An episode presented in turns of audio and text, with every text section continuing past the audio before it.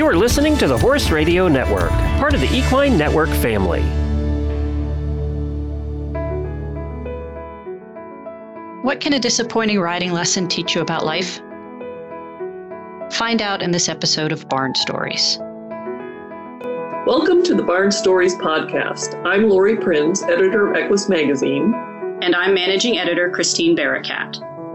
This podcast features our favorite essays and articles published in Equus over the past 40 years. Although Equus is known for articles on horse care and veterinary research, our editorial mission has always been guided by the bond that exists between horses and people. And each issue has featured a real life story that celebrates how horses enrich our lives and touch our hearts.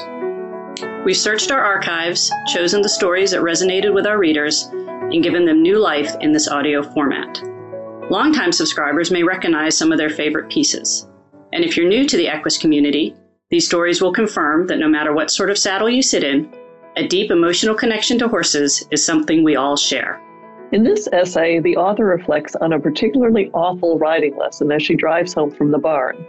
And while that's an experience I'm sure we've all had, I'm not sure we've all been as successful as she is in extracting larger life lessons from disappointments in the saddle. I know I was never very good at that. After a bad lesson, I'd hit the drive through for a milkshake on the way home and try to pretend it never happened. That attitude might explain why my showing career never took off. This writer recognizes a parallel between trouble in the ring and in her life in general, and that realization helps her address her problems with her mare and in her own life more effectively. Are you suggesting that I listen to this essay closely and take this message to heart?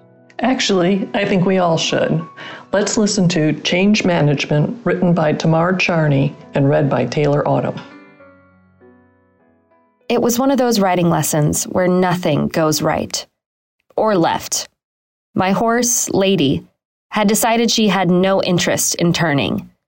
She made it quite clear that no matter what I asked, she wished to go straight ahead. If I made even the tiniest mistake in how I used my rein or leg to cue for a turn, she snatched the opportunity to do anything she could to avoid changing course, including running me into the arena wall. I'll admit I got really frustrated and then a bit angry. I'm a beginner rider, and Lady is not especially well schooled. But I really thought the ability to turn should have been a given for us at this point. I'm not saying the turns were just late or sloppy.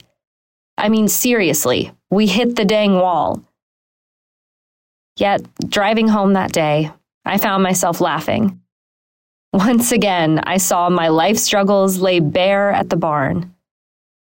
From time to time, I realize that a particularly difficult challenge I'm having with my horse is actually the same issue I'm navigating in my life.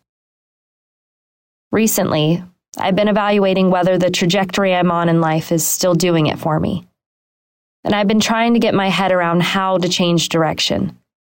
I wanted to reorient my priorities so I'll have the flexibility to spend more time pursuing a dream. Yet, like Lady, I kept looking for a reason to just keep heading straight ahead. I'd take any excuse to stay in the groove of the path I've been on. Because let's face it, turning is hard. Lady resists because she's stiff. And it is physically difficult some days for her to make a nice soft bend while carrying my weight. I resist because I also don't always feel flexible enough to reorganize the hours of my day. People, like horses, are creatures of habit. We have so much potential, and we can run in so many different directions. Yet we stick to the familiar and the comfortable, afraid of the monsters that might be lurking if we branch out and go somewhere new. When asked to change, our first instinct is always to resist. Lady's resistance to turning made me aware of all the ways that I'm also resisting signals that it's time to change course.